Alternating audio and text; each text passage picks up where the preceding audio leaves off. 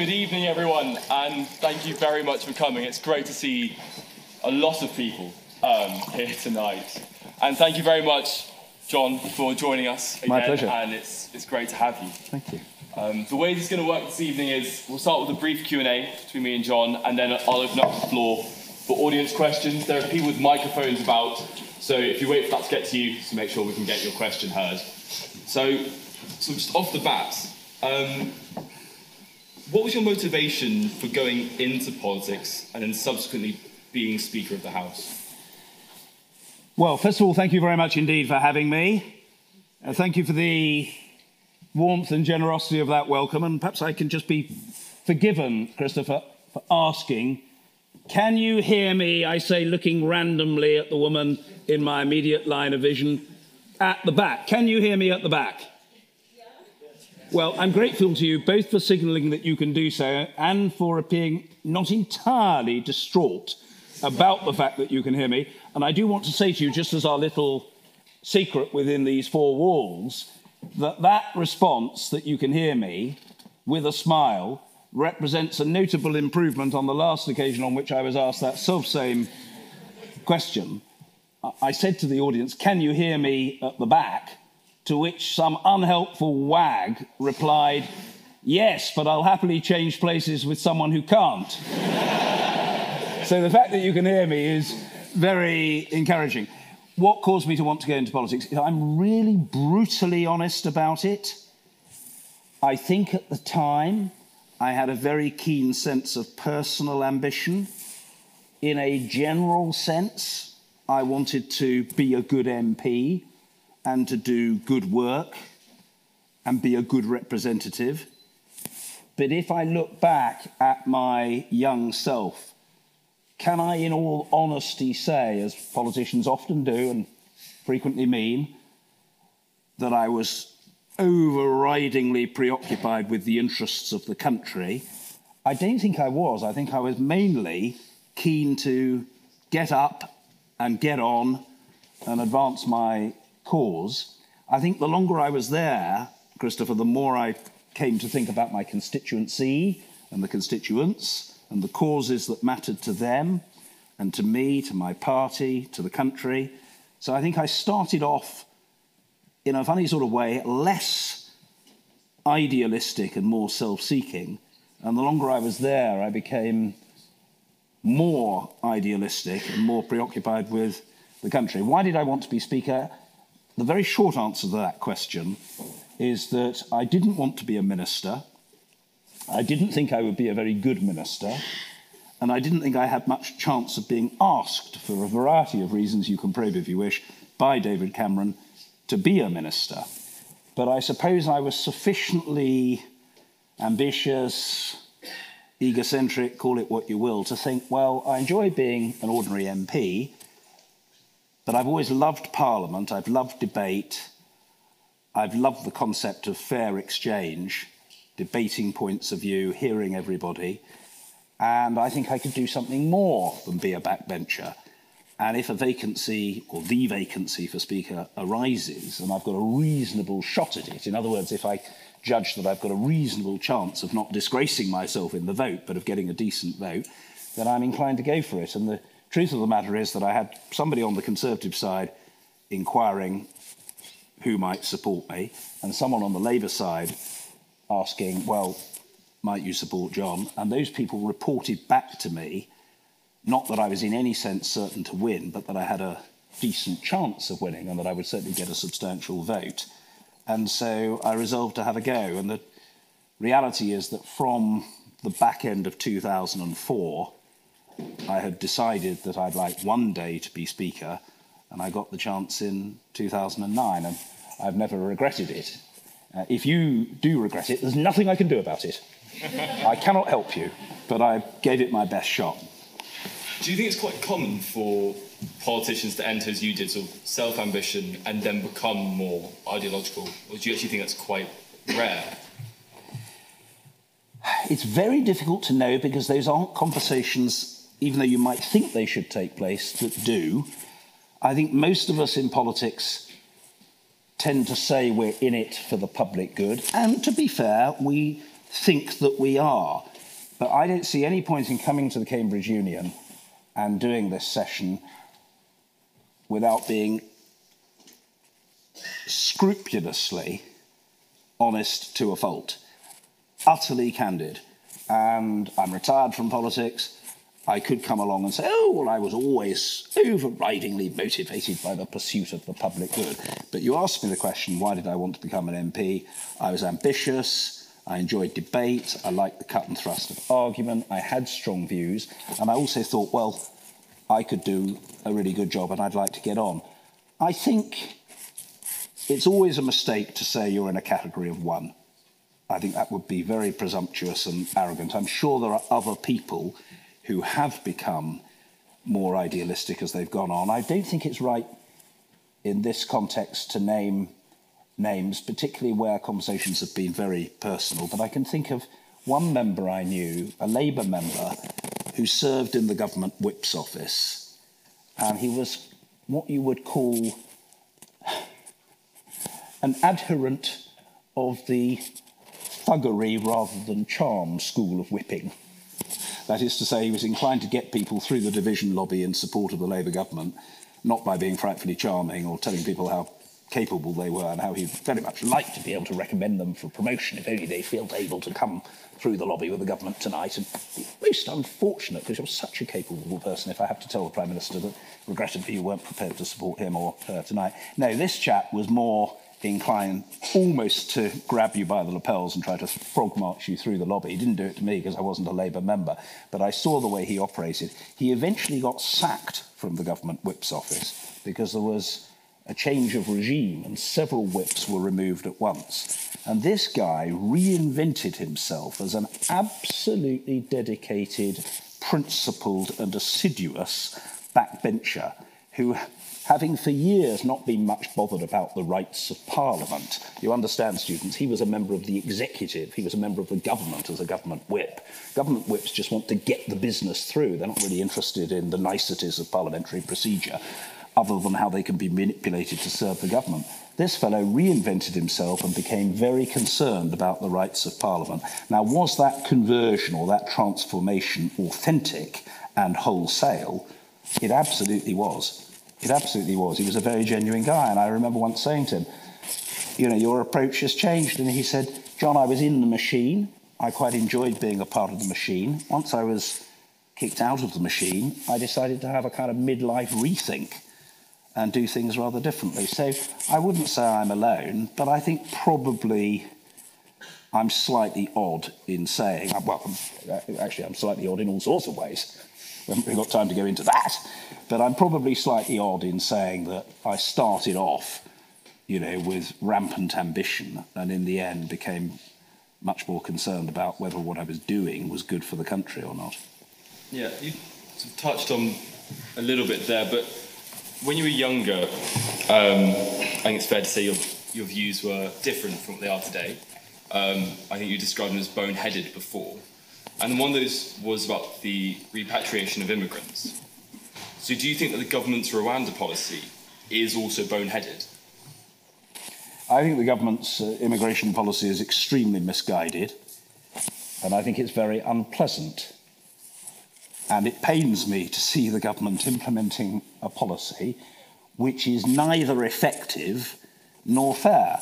It is absolutely true, Christopher, you should pay tribute to your president. He's done his homework. He's prepared well for this role of interlocutor tonight. By background, I was very right-wing in my youth, partly influenced by my late father, but I have to take some ownership of my own political journey. And as you say, I was rabidly anti-immigration in the early nineteen eighties. Though, if you believe, students, in the Rehabilitation of Offenders Act of nineteen seventy-four, the title of which explains its purpose and content, I hope you will regard me as forgiven, as I did resign for the, from the Immigration Committee of the Right Wing Monday Club in February nineteen eighty-four, having ceased to have anything to do with it twelve months before. So it's almost forty years ago. And I take, I suppose, what you would call a liberal position on immigration. My view is, for what it's worth, immigration has been overwhelmingly a positive for the country, not a negative. It's done much more good for us than it's done harm. And I am genuinely saddened to see successive Conservative Home Secretaries taking what I regard as a populist, reactionary, negative and damaging approach, both to the subject of immigration and, for that matter, to that of asylum. These are big problems that cannot be tackled by one country acting alone. The phenomenon of people fleeing persecution, war, disadvantage, diabolical, tyrannical, sometimes treacherous regimes that commit terrible acts of misdeed against their own people. And it is natural that in those circumstances people flee from persecution and seek safe haven. And traditionally this country has had a reputation for giving sanctuary to such people and for an attitude of care, concern and commitment. And I fear that's gone out of the window in recent times. As far as immigration is concerned, you can't have unlimited immigration. Of course there have to be controls on immigration. But I must say I do very strongly object to some of the rhetoric of the tabloid press in particular. I think they've got a lot to answer for. The Daily Mail, the Daily, the Daily Fail, as I call it, the Daily Express, and so on, have got very unpleasant attitudes to these matters. And, you know, I regard it as most unfortunate, let me put it like that, most unfortunate that the current Home Secretary, Suella Braverman, takes the stance that she does. It may play well with the Conservative Party conference or the Conservative grassroots, but that's a very different thing from being either right or fair. If, so why is then the Rwanda policy government policy? Is it because Rishi Sunak is a weak Prime Minister, or is it because he actually believes in it? I think he probably believes in it himself. I think he's also hemmed in by a very divided party, of which the more vociferous part is stridently right-wing. Uh, do I think Rishi Sunak himself is the most stridently right-wing representative of that genre? I don't. He was, if you like, in the recent leadership contest, the more moderate, reasonable candidate. But the Conservative Party isn't moderate or reasonable. It is rabidly right-wing. It is unrecognisable from the Conservative Party of the nineteen eighties. People often talk about Margaret Thatcher as being a very right-wing leader. And of course, I knew Margaret Thatcher, and she was a right-wing leader, and she was a very controversial figure. But by comparison with the modern Conservative Party, Missus Thatcher could be very pragmatic and reasonable at times. And I'm sorry to say, I think the Conservative Party has become more and more and more abrasive, ideological, right-wing, and reactionary. And the Rwanda policy is an example of that, but there are other examples of that as well. And I think it's a great pity. Rishi Sunak would have to answer for himself as to why he takes the stance that he does. I regard him as a personable individual. I always got on with him perfectly well when we were in the House together. I knew him for four and a half years. He's actually quite a capable guy. I have to say to you, students, I do not get the impression that this is a Prime Minister who is in command of his own government. I don't get the impression he's in command of his own government. I get the impression of a man who is the hapless prisoner of his own massively divided and increasingly stridently right-wing party. And I must apologise to you, Christopher, and to all members of this audience for being so gentle, softly spoken and understated about this matter. But I'm doing my best to overcome my natural shyness and reticence and to tell you what I really think.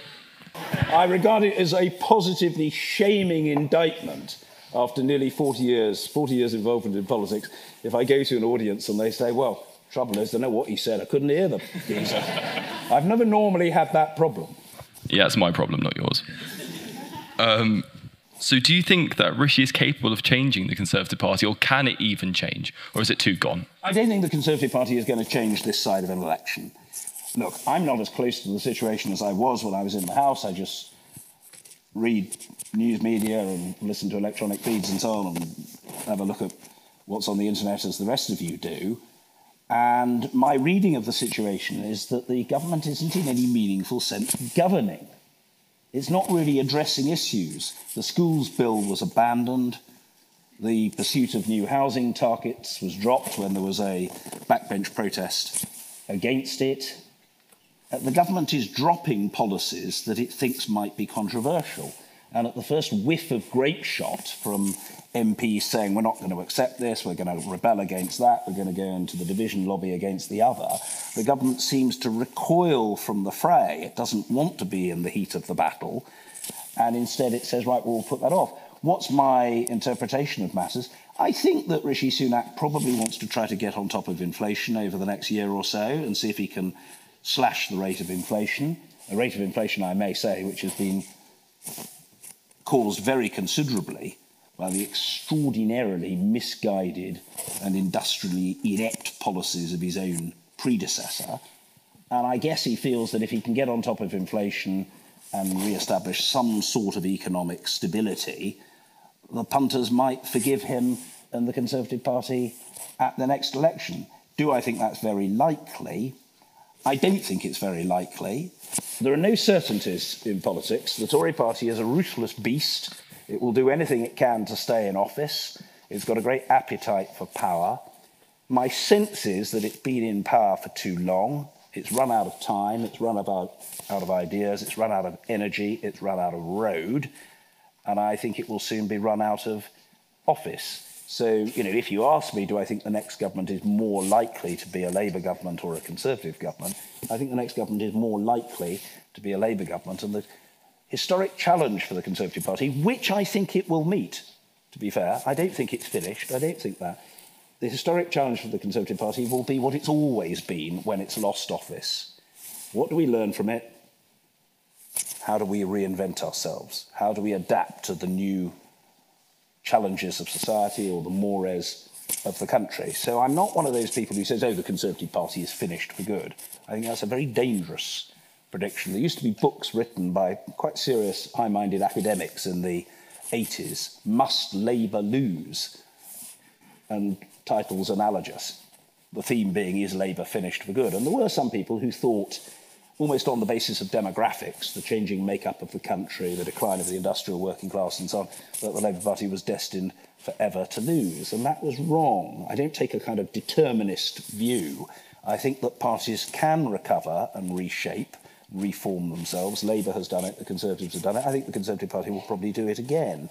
But the Conservative Party has been in office for a very long time, and it has done very considerable harm, and it is high time that it was ejected from office sooner rather than later. So I take it you support Labour? And yes, I think I, I would like to see, I would like to see a Labour government. I think it would be in the interests of the country for there to be a change. I think that the challenges that will face any incoming government will be immense. There are very real strains in the public finances, there is considerable indebtedness, there's the challenge of trying to secure global growth as well as growth in this country. No country can act entirely alone, there are all sorts of forces at work, and I don't think that the next government of whichever complexion will find it easy. But I think it would be helpful to have a government that was obviously on the side of and busting a gut in terms of policy, administration and commitment for the mass of the electorate. And I think the problem of the Conservative Party at the moment is that it has done a great deal of harm to people's living standards by the policies that it's pursued. And I'm afraid at the top, it is populated heavily by people who have got very little experience of, let alone empathy with, people struggling to get by. It doesn't understand those people. And I think Keir Starmer has got a better understanding of those people than Rishi or his colleagues. I'm going to go to a bit about Rishi's predecessor, just a little bit. Um, so at the moment, the chairman of the B B C, um, Richard Sharp, is quite notoriously embroiled in a cronyism scandal about his appointment by Boris Johnson. Do you think that Richard Sharp should resign as chairman of the B B C? The truth is that I don't feel fully knowledgeable about the detail, and I think there is still some uncertainty about that. I know he has said, as I understand it from the news media today, that there was no conflict of interest. I think the answer to that, students, if I may say so, is ultimately that is for others to judge. He's entitled to a profession of innocence. Of course he's entitled to say that if he believes it to be true. If he doesn't think there's a conflict of interest, he's perfectly entitled to say so. But ultimately, others will judge whether there was. I think there are questions to answer. I think there are very serious questions to answer. Very serious questions for Boris Johnson, who is a, a ghostly presence in all of our proceedings at all times, and very serious questions for the chairman of the B B C to answer. And I think that just trying to damp down the story by saying, there is no issue here, we move on, and Yabu sucks to the opposition for trying to stir it, or for the media that wish to cover it, that won't wash. This is a big issue. This person, a very prominent donor to the Conservative Party, and apparently very well disposed to and a friend of Boris Johnson, is said to have been involved in one way or another in helping him secure a very substantial financial facility and has become chairman of the B B C. Now, he may say that those two phenomena are wholly unrelated and there is nothing that should be the cause of suspicion. I think you would accept that transparency is all. The facts have to be out there in relation to that matter and indeed in relation to the matter of Nadhim Zahawi, the Conservative Party chairman who carelessly neglected to pay a few million pounds in tax. Should he resign as chair of the Conservative Party? Well, I'm sorry to say that I just don't think Nadhim Zahawi has any credibility as chairman of the Conservative Party. And again, I should say to you, you will understand, students, that I knew these people because I worked with them in the House. Do I have any personal grudge against Nadhim Zahawi? No, I always found him personable. We got on well.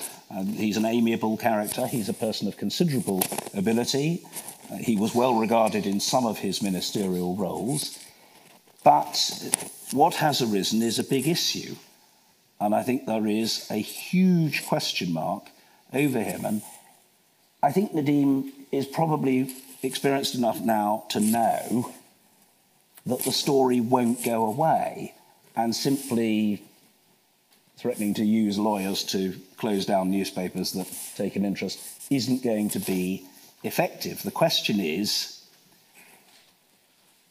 did he negotiate with Revenue and Customs to solve his tax issues while he was Chancellor of the Exchequer, with the Chancellor bearing overall responsibility for Revenue and Customs? If he did, there is a clear conflict of interest there.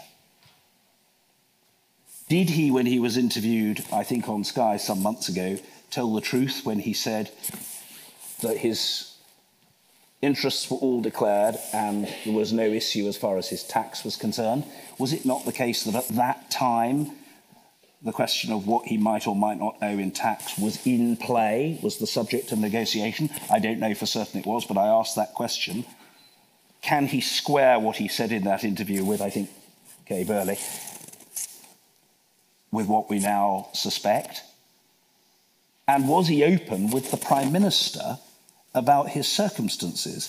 Now, it's not for me to give a conclusive answer to those questions, but those questions do have to be answered. And the Prime Minister has gone from a position of saying only a few days ago, last week, that Mr Zahawi had given a full account and explained the position and there was nothing further to be said on the matter, to saying that there are clearly serious questions that need to be answered, and he's asked his ethics advisor stroke investigator fully to probe the situation. So the situation has changed literally within the space of the week. If you ask me on balance, do I think Mr Zahawi will be able to survive in government?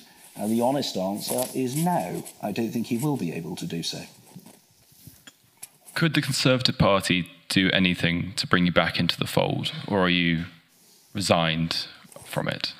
No, no, I left the Conservative Party on the night of the twenty-second of June two thousand nine when I had the great good fortune and privilege to be elected Speaker.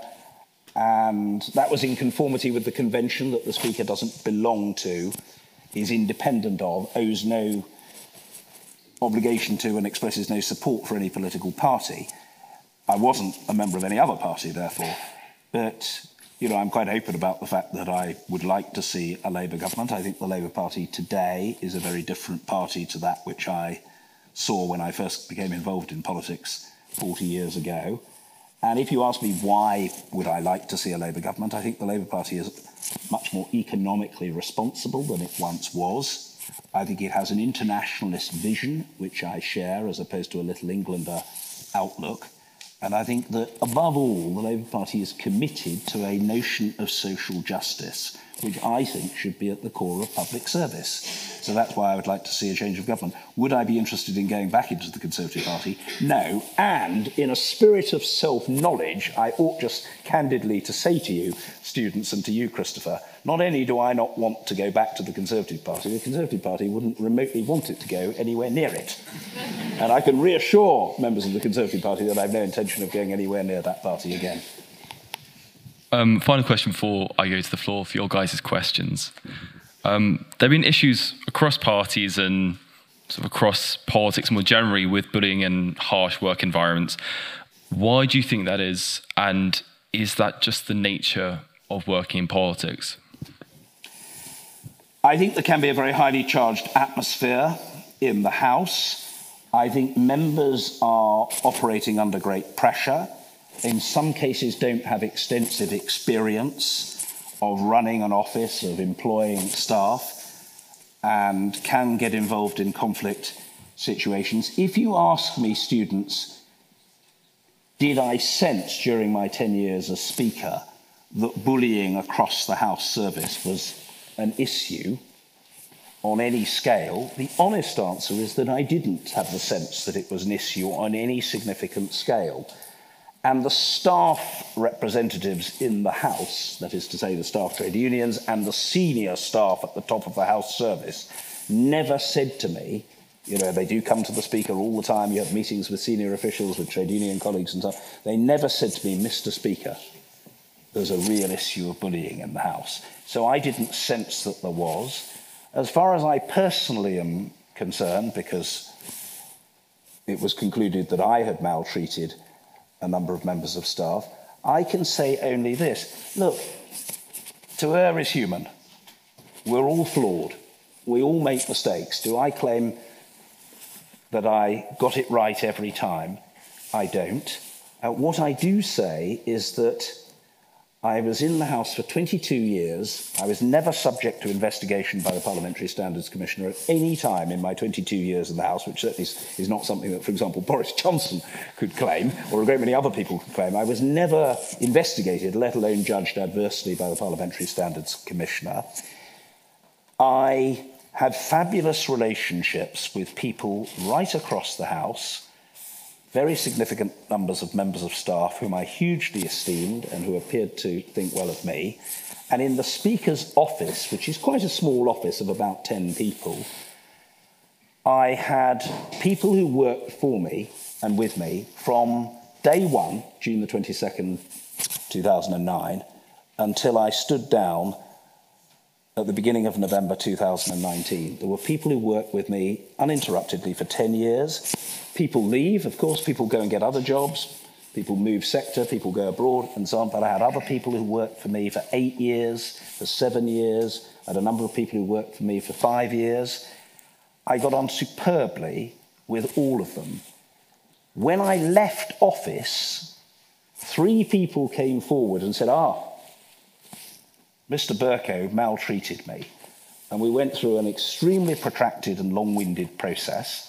A great deal of effort was spent and time devoted to drawing up lists of witnesses, including into whether, for example, I had barked at somebody ten years previously.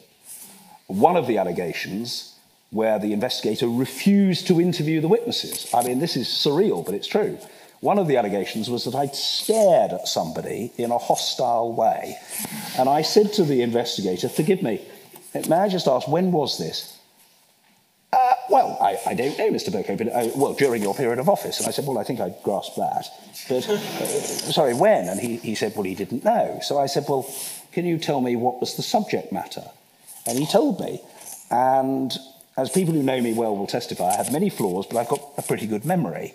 And I said, yes, I remember exactly that matter. It related to an absolute crusading passion of mine to establish the Speaker's Parliamentary Placement Scheme, a scheme whereby people of ability and commitment who cared about politics and wanted to work in the House but had no dosh at all, didn't, couldn't depend on the bank of mum and dad, I wanted to establish a scheme that would give those people a chance to work as paid interns, if you like, in the House. And I did establish that scheme. But there was some resistance to it from one or two officials for reasons that are too tedious to go into, but eventually, it, pretty quickly, it was set up. And we had two meetings of the House of Commons Commission at which it was discussed. And I happened to remember that one of them was in November twenty ten and the other was in January twenty eleven. And this chap didn't know that, didn't seem to think it mattered. And I said, yes, I remember exactly what matters were discussed. I remember that issue. You're saying I stared at somebody in a hostile way. Yes, he said, my judgment is that you did. And I said to him, forgive me, in your draft report, you don't quote any of the nine witnesses, the people who were present at that meeting, who are still alive. One sadly has died, but nine are still alive, and you could have interviewed them. And he said, no, no, he didn't intend to interview those witnesses, because as it was so long ago, they wouldn't remember. So I said, well, they certainly wouldn't remember something that didn't happen, but with great respect, your draft thesis is that it did happen. In that circumstance, I very politely suggest to you that the laws of natural justice would tend to dictate that you should at least ask the witnesses what they remember about this matter. I'm accused of staring, not once, not momentarily, but fixedly and with hatred at a particular person. And I said, I did no such thing. And I challenge you to ask the witness. No, no, he didn't. He said, with great respect, Mister Bercow, I'm running this investigation, not you. And I said, yes, you are. You're running it very badly. You know, so look, am I flawed? Do I make mistakes? Do I have I occasionally lost my rag over the years? You could probably see it in the chamber with some discordant noise being made or some very badly behaved individual. But did I maltreat people? I don't believe I did. I tell you what I did do, students. I did set about reforming the House of Commons. I tried to deliver reform in the chamber with greater vitality and urgency of questioning, granting hundreds of urgent questions, which are now commonplace, but when I became Speaker they weren't, to make the process of political interrogation livelier and more topical, more relevant. I resolved to bring about change across the parliamentary estate. When I took up post as Speaker, we had a shooting gallery in Parliament where you could go pistol shooting, but no nursery where M Ps and staff could pay to place their kids to facilitate a better work-life balance, enable them to do their jobs as M Ps whilst ensuring that their children were safe. And I resolved to change that. And by the time I finished, I'm very pleased to tell you the shooting gallery had been closed down, but the nursery was an extremely thriving, well-attended facility as it is to this day. And I resolved to ensure that we had a much more diverse set of people in the higher echelons of the House. I made five BAME appointments at senior levels in the House on merit, up against much opposition. I had to argue for the use of specialist recruitment consultants so that we could reach out into BAME communities, so we could reach out to audiences from which we would get more female applicants. And this was thought to be a rum business, as somebody said to me, rum business. Mister Speaker, why do you feel the need to do this? And I said, because the House at the staff, on the staff side is disproportionately, at the higher levels, white, male, middle class, and unrepresentative of the country that we're charged to represent. And I want to make the House more diverse. But do I have scars on my back from some of those battles? I do. There was resistance. And I insisted, as the elected Speaker, on doing it my way, just as I insisted that I would chair the Youth Parliament every year for ten years, and I insisted on going to the Youth Parliament's conference, if they wanted me, which fortunately for me they did, every year to talk to them. And I had a very senior member come up to me, students, florid of face, flecks of spittle coming off his face at mine. And he said to me, "Mister Speaker." And I said, "Yes." He said, "I understand that you intend to chair the proceedings of the U K Youth Parliament in weeks to come." And I said, "Yes, that's absolutely right." Uh, proceedings, Mister Speaker, to which I am virulently opposed. And I said, "Yes, uh, I'm perfectly well aware that you're opposed to those proceedings. Frankly, anybody within a fifty-mile radius of the House of Commons would, would have been well aware of the opposition of this character, because he'd spoken in the debate against allowing the Youth Parliament to come to Westminster." And I said, "Yes, but with great respect, that matter was debated, was debated just before I became Speaker, and the House resolved that we would invite the Youth Parliament once a year." "Yes," he said, "but it's not necessary for you to chair the proceedings, sanctifying these proceedings, Mister Speaker, with the authority of your office." And I said, "It may not be necessary in your judgment, but it is in mine. I intend to chair the proceedings of the Youth Parliament for two reasons. First, I admit I will enjoy doing so. Secondly, what better signal of welcome and inclusion could one offer to those young people than for the Speaker to bother to turn up and sit there from start to finish?" I make no criticism of my predecessor, Christopher, who, who is no longer with us and can't defend himself. My predecessor, Michael Martin, was a Scottish M P, and he liked to be in his constituency on a Friday, which I absolutely understand. That was his main home. That's where he wanted to be. And so he wasn't intending to chair the proceedings. He was going to let the Deputy Speaker, Sir Alan Hazlehurst at the time, chair the proceedings. I decided when I became Speaker, I'm going to take this over. And I chaired the proceedings. This complaining member, who was positively volcanic in his rage, said to me, "You mark my words, Mister Speaker. If you chair the proceedings of the Youth Parliament, it will be a disaster. At the very least," he said, I remember it to this day, I remember exactly where he was standing, he said, "at the very least, chewing gum will be left all over the chamber. And at the worst," he said, "pen knives will be used and damage will be inflicted on these benches, which I love." And I said to him, "I respect your right to your point of view and for being direct with me, but I do not respect the calumny and vituperation that you're lobbing in the direction of the young people. And I make three predictions to you. They'll be proud to come, they'll speak well, and they'll behave a damn sight better than we do."